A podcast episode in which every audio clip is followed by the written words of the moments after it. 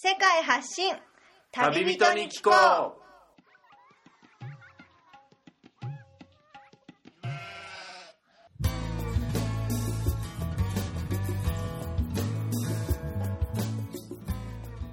この番組は世界各地で出会った興味深い旅人や現地在住の日本人にざっくばらんにインタビューをしていくトーク番組です。さて今日のゲストからは一体どんな話が飛び出すのでしょうか？今回は分割した前回からの続きとなっています。前回をお聞きでない方はそちらからお楽しみください。ないんですからね皆さんの人生でまだわかんないと思いますけど50円出張はい。カメラマンについてもちょっとお聞きしたいんですがこの値段ってまあ当たり前ですけどまずない仕事の料金設定ですよね。ああそうですね。どうしてっていうふうにやっぱ聞かれること多かったんじゃないですか？ああのーはい。うんなんかインターネット上で結構話題になってたんですよね。50円の50円で自分を売り出すっていうあホームレス小谷さんっていう、はいはい。芸人元芸人さんだが人がいて、はい。その人が50円で自分を売って、はいまあ、いろんなところでなんかイベントの司会やったり、はい。あとリノベーションの手伝いしたりですどんどん海外にも呼ばれるようになったりしてっていうなんか、まあ、恩をなんか信頼を得るような活動をしてて岩屋通信の坂爪さんにもなんか通じるような。ですね。うん。でそれが面白いそうだなと思って、えーそれを、うん取り入れた感じですね。そうですか。まあいろいろなあのやってるとなんかちゃんとお金を取った方がいいよとか。あアドバイスを。あの自信がないんじゃないのとか。自分の写真にね自信がないんじゃないのとか。いろいろまあなんかごご指摘を受けたこともありましたけど、まあ当時の僕はそれが楽しかったんで、はい。まあ、やってたから、まあ、別にいいじゃないかと思ってたんですけどね。そうですか。それは50円以上であればいくらでもいいっていうんじゃなくて50円だけでいいです。ですね。でも結果的になんか1万円いただくこともあった。あ僕はちゃんといただいて、うん。まあ気持ちだから、うん、で交通費もは別あで別で、ええ。そうですよね。遠くだったらそれは大変ですからね。そう。ただまあ確実に貯金は減っていくわけで。そうですよね、まあ実績と経験はつく中でも、うん。まあちょっとね貯金残高はだんだん寂しくなってきてて。来てはいくんですけどまあそこでまあずっとは続かないだろうなとは思いながらやってて、である時なんかうわーってすごい忙しくなっちゃった時があって。あその出張のこの金谷と東京を何往復もした1週間の中で。そう50円出張で、はいでなんか俺は何をやってるんだろう。ってで自分がやりたいと思ってた予定もその50円出張に優先してはなんかそれをやり始めた時にうん何をこんなに俺は やりたくてやってんの優先することをちょっとちゃんと。そう。ちゃんと何をやってんだと思ってそれで苦しくなった時にあこれはやめ時だなと思って70件ぐらいでやめましたね。でも70件ですか？75、えそれ数ヶ月の間で。うん、67895ヶ月ぐらい。はあ。4ヶ月か5ヶ月ぐらいで。毎月でも相当の依頼数ですね。本当でしたね。でもそれ関東の外に行くこともあれば岐阜とかに呼ばれたりしましたね、まあついでに旅先のねそれも見れたりとかうん。つながりもできたりってあるでしょうけど、うん、そうですね。旅好きなんで移動費くれてあと宿泊費もご飯もごちそうになって、はでご縁もあって、もういいことばばかりじゃないかとおいう時期もありましたけど。まあずっとはそれはね。そうですね。うん。でもあの50円のおかげで今でもつながってる友達も多いですしあれがなかったら、うん、50円が50円どころじゃないご縁を生んでくれたとそうですね、あやってよかったと思ってますね。あそうですか。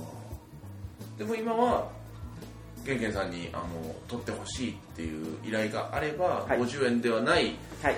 普通の料金設定というかそうですそれをもう設けて。僕が満足する料金を提示して。あそれは相手が決める？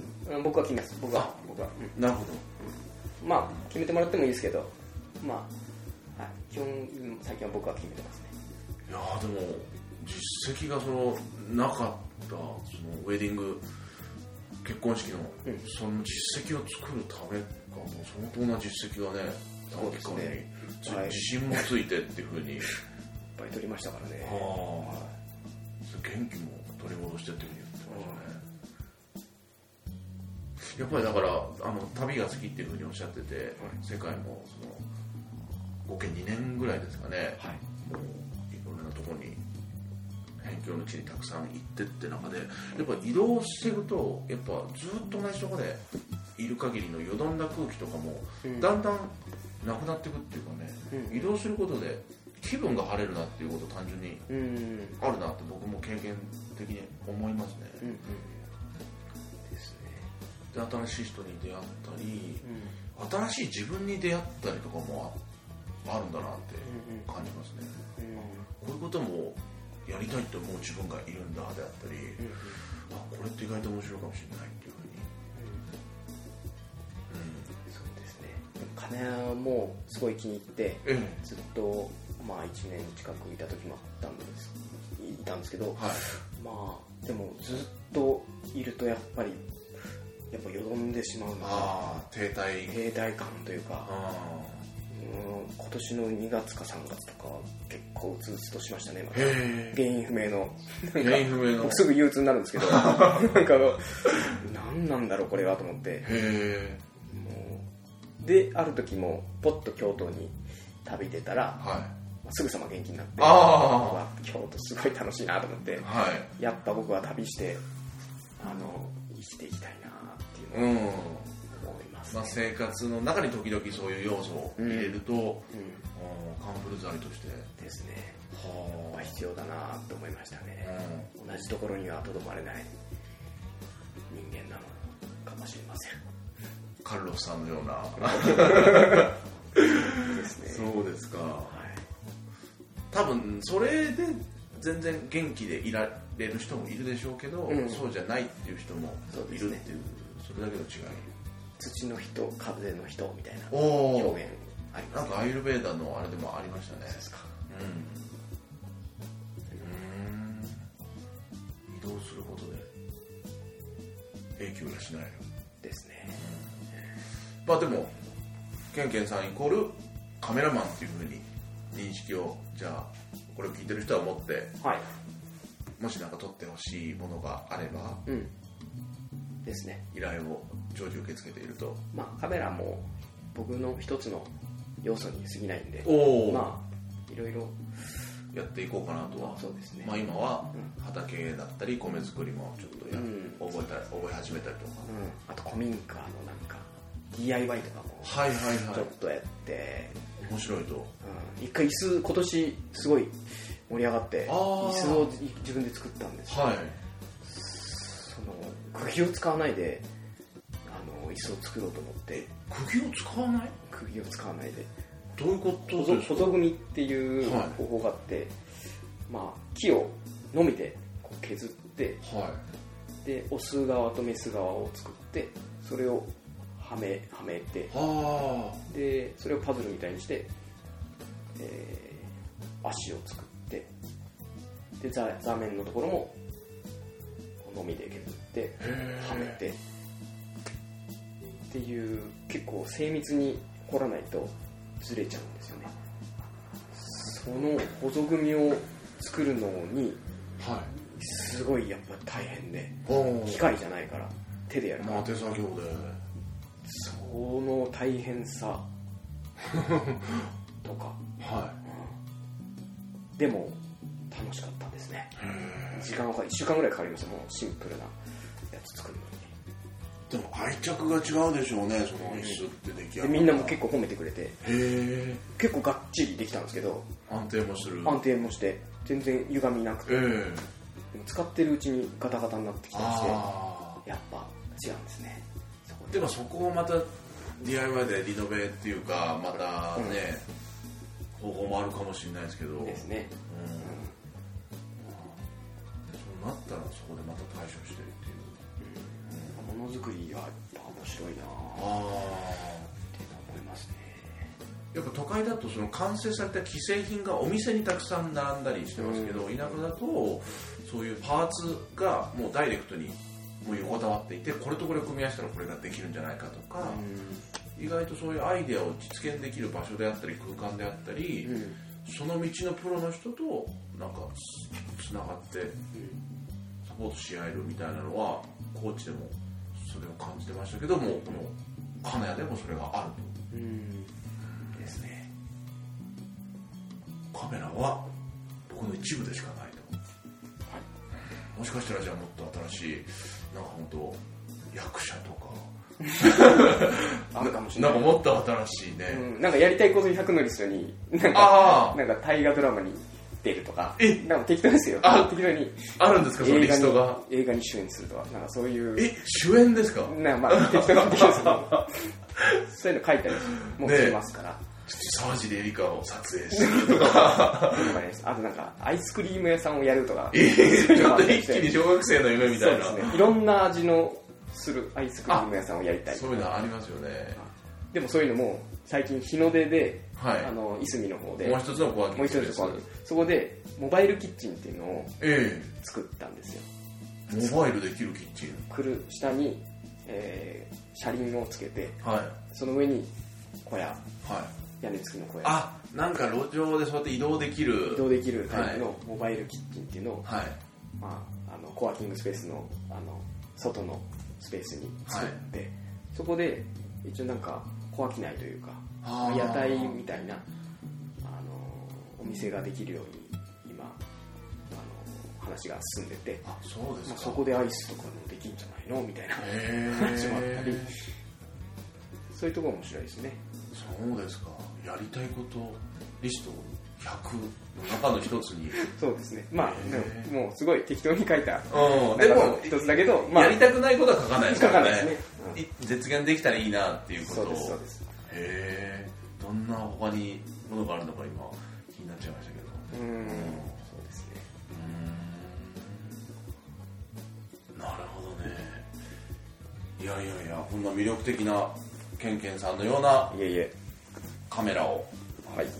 専門的に撮る人もいれば、まあ、先ほど言ったカルロスさんのようにいろいろな分野うんのことを経験してブログで発信してであったりまあそのブログに特化した専門で、あのすごく有名な方も講師ではい。この「丸物田舎フリーランス養成講座」でうん。行われているという金谷なんですがはい。この現地在住日本人に聞こうの、えーこのコーナーでいつも最後に聞いているコーナーなんですがこの千葉の富津市金谷に来たらケンケンさんの中でこれだけは体験して帰ってほしいこれだけはまあ金谷に来たらうん。味わってってほしいっていうのをたくさんあると思うんですけど、うん。一つに絞るとしたらうん。っていうのをもう本当食べ物でも場所でも、はい。その観光地でもいろいろあると思うんですけど一つ絞るとしたらどんなことがあるでしょうか？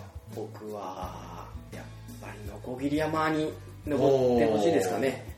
大自然の中の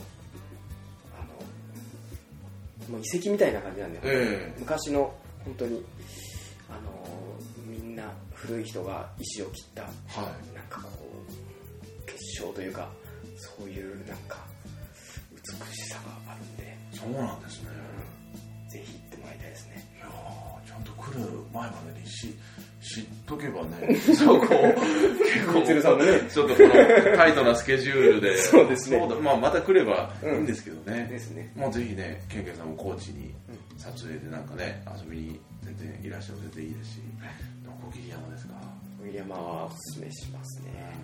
僕も何回かもう10回ぐらい登りましたかね。お友達連れたりとか。入場料があるとかではない？えーっと途中の入場料が必要なエリアもあはい。あって。でも無料で行けるとこも。もあるんで、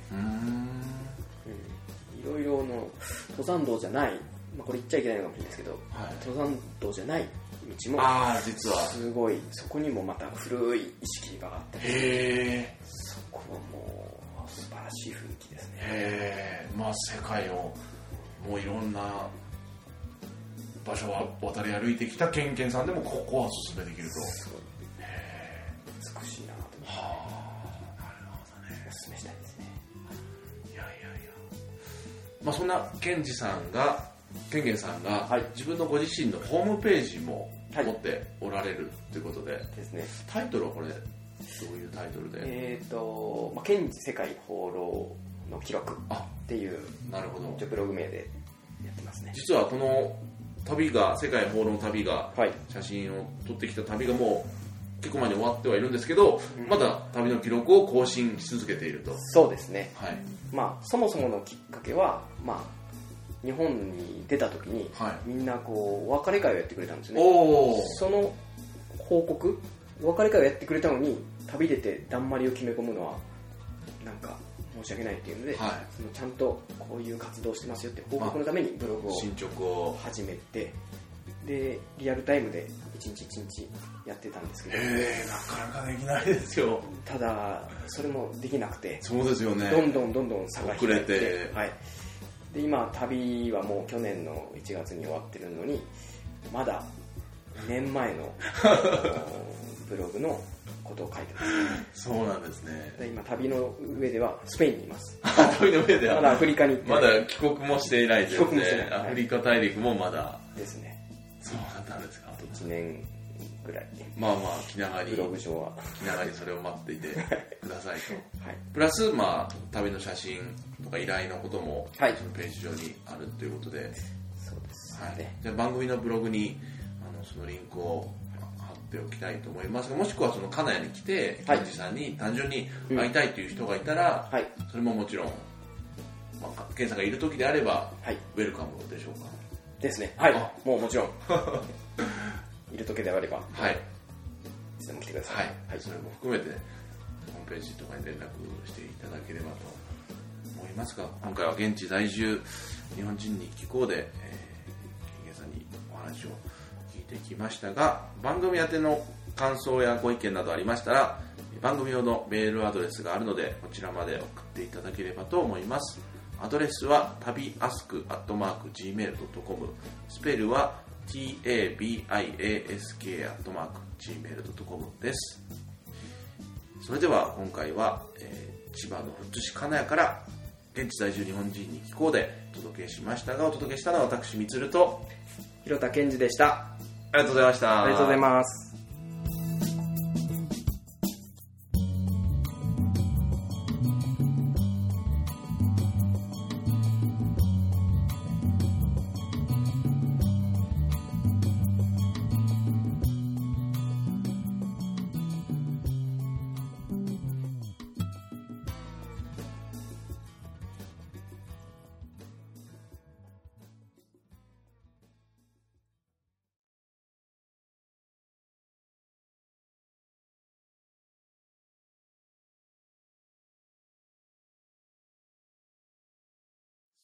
は本編の放送が終了しましたがここでちょっとリスナーに打ち明け話がありまして先ほどはちょっとあの芝居じゃないですけどあそういう旅をしてたんですかっていうふうに ちょっと言ってしまったんですが実はその世界の旅にケンジさんがケンケンさんが出てる時に、あの一度僕と会ってたんですよね。そうなんですよね、え僕があれ僕2013年のはい。12月に旅に出て、えはい。でそこから2年経ってアフリカからあアジアに。そうタイのバンコクに日本に帰国する直前にちょっと寄ってあはい。えちょっとお休みしてたんですね、1ヶ月。そこでバンコクの日本人宿ではい。さんと会ってるんですちょっと一度会ってましたよね。はい。でその頃はもうすぐ日本に帰るってことを言ってて、はい本当久しぶりに再会してっていう感じでね。そう。ね。もうお互いなんか高知に僕は住んでケンケンさんは今金谷千葉に想像もしなかったですね。ですよね、うん。あの時まあちょっと連絡先交換して、うん。その後ねみつるさん高知行って、はい。僕はなぜか金谷にいてはい。でそこで高知と金谷でそうなんですよね。なんかこうブロガーですかね、うん。共通するのはブロガーですかね。そうですね。その辺の交流がよすごくて。かなり盛んですよね共通の人共通の友達がめちゃめちゃいて、はい。あの人と会ったとこの人と会ったっていう、世間狭いですよね本当。そしてついにみつるさんは金谷に来てくれた。取材で。僕は行くつもりだったんだけど。あー そうなんですか本当は先に行くいやいやケンケンさん来るの遅いから。あそうそういやそれはフットワーク軽くね そうですよね。どんどんどんどん来ないとた確かに確かにいやまあ僕もそうやってケンケンさん同じくらいまあもっと長くすごく旅を取材とかで海外に出てたんですけど、まあいろいろいっぱいケンケンさんも行ってる中でなんかいろんな思い出ってあると思うんですけど今印象に残ってるうん。これはちょっと強烈だったなっていうなんかあ。思い出ってどんなのが出てやっぱきましたね？長く旅してると結構飽きてくるんですよね。そうですね。マンネリの時期は絶対ありますね。何見てもこれなんか感動のね。あんな前見たなみたいな。でもアフリカはやっぱり刺激があってうん特にエチオピアとかのああの汚いボロボロのバスとかーはい。なんかこう虫がすぐ出るベッドとか 南京虫が、うん、とか。このエチオピアからケニアに下る道が最悪のあれがあるんですよね。ですね。あとスーダンからはい。エチオピアが急にスーダンめちゃめちゃ暑くて、はいはい。エチオピア入って急高地にになって。涼しくなってそれで風邪ひいて もう過酷でもう辛くてでも楽しかったです、まあ今ね 今となっては思う、ね、今となっては。素晴らしいでしょうけど。その辛いのが辛ければ辛いほど楽しいんだなっていう。あーまあネタにできますよね、うん後でね、まあ、後々振り返るとっていう話ですよそねれは本当ありますね。ね。いや個人的にちょっと気になるのはまあ異性との出会いははい。ゲンさんその外に出てる中ではい。ちょっとねゼゼロってことはなかったのかなどういうのがあったのかなっていうのですね、はい。まあでも僕まあまあ、今となっては。割と結構こう抑えるタイプなんであいいなって思ってもあ僕は伝えずに。僕は旅旅があるんでこうなんか気持ちを伝えることで迷惑になるんだろうなあみたいな。そういうなんかいじらしいところがありいじらしいかわかんないけど。なんかちょっと遠慮してなんか気持ちを抑えることが多かったですね。あじゃあそれ一回ではなくまあそれは伝えずに。なんか中国人の女の子とかにちょっとあいいなと思ったことはあったけど。ね。向こうもちょっとなんかあいいと思ってくれてるのかな？みたいな。いい話になりそうなのが。感じつつでも僕は次の旅があるからって言ってへえいうようなまあことが多かったですね。そうなんですか。それ今となって別にあもうちょっとあれしとけば頑張っておけばよかったとか。うんまあないですかね。ああそうだったんですね。ですね。うん。まあねまあこう金谷はいろんな人のね流通とかいろいろ行き来がありますからはい。何があるかまあねわからないわからないと。人生わかんないですね。本当ね。え不意になんかカルロスさんがいい人連れてきてくれるかもしれないとか。えそうですよね。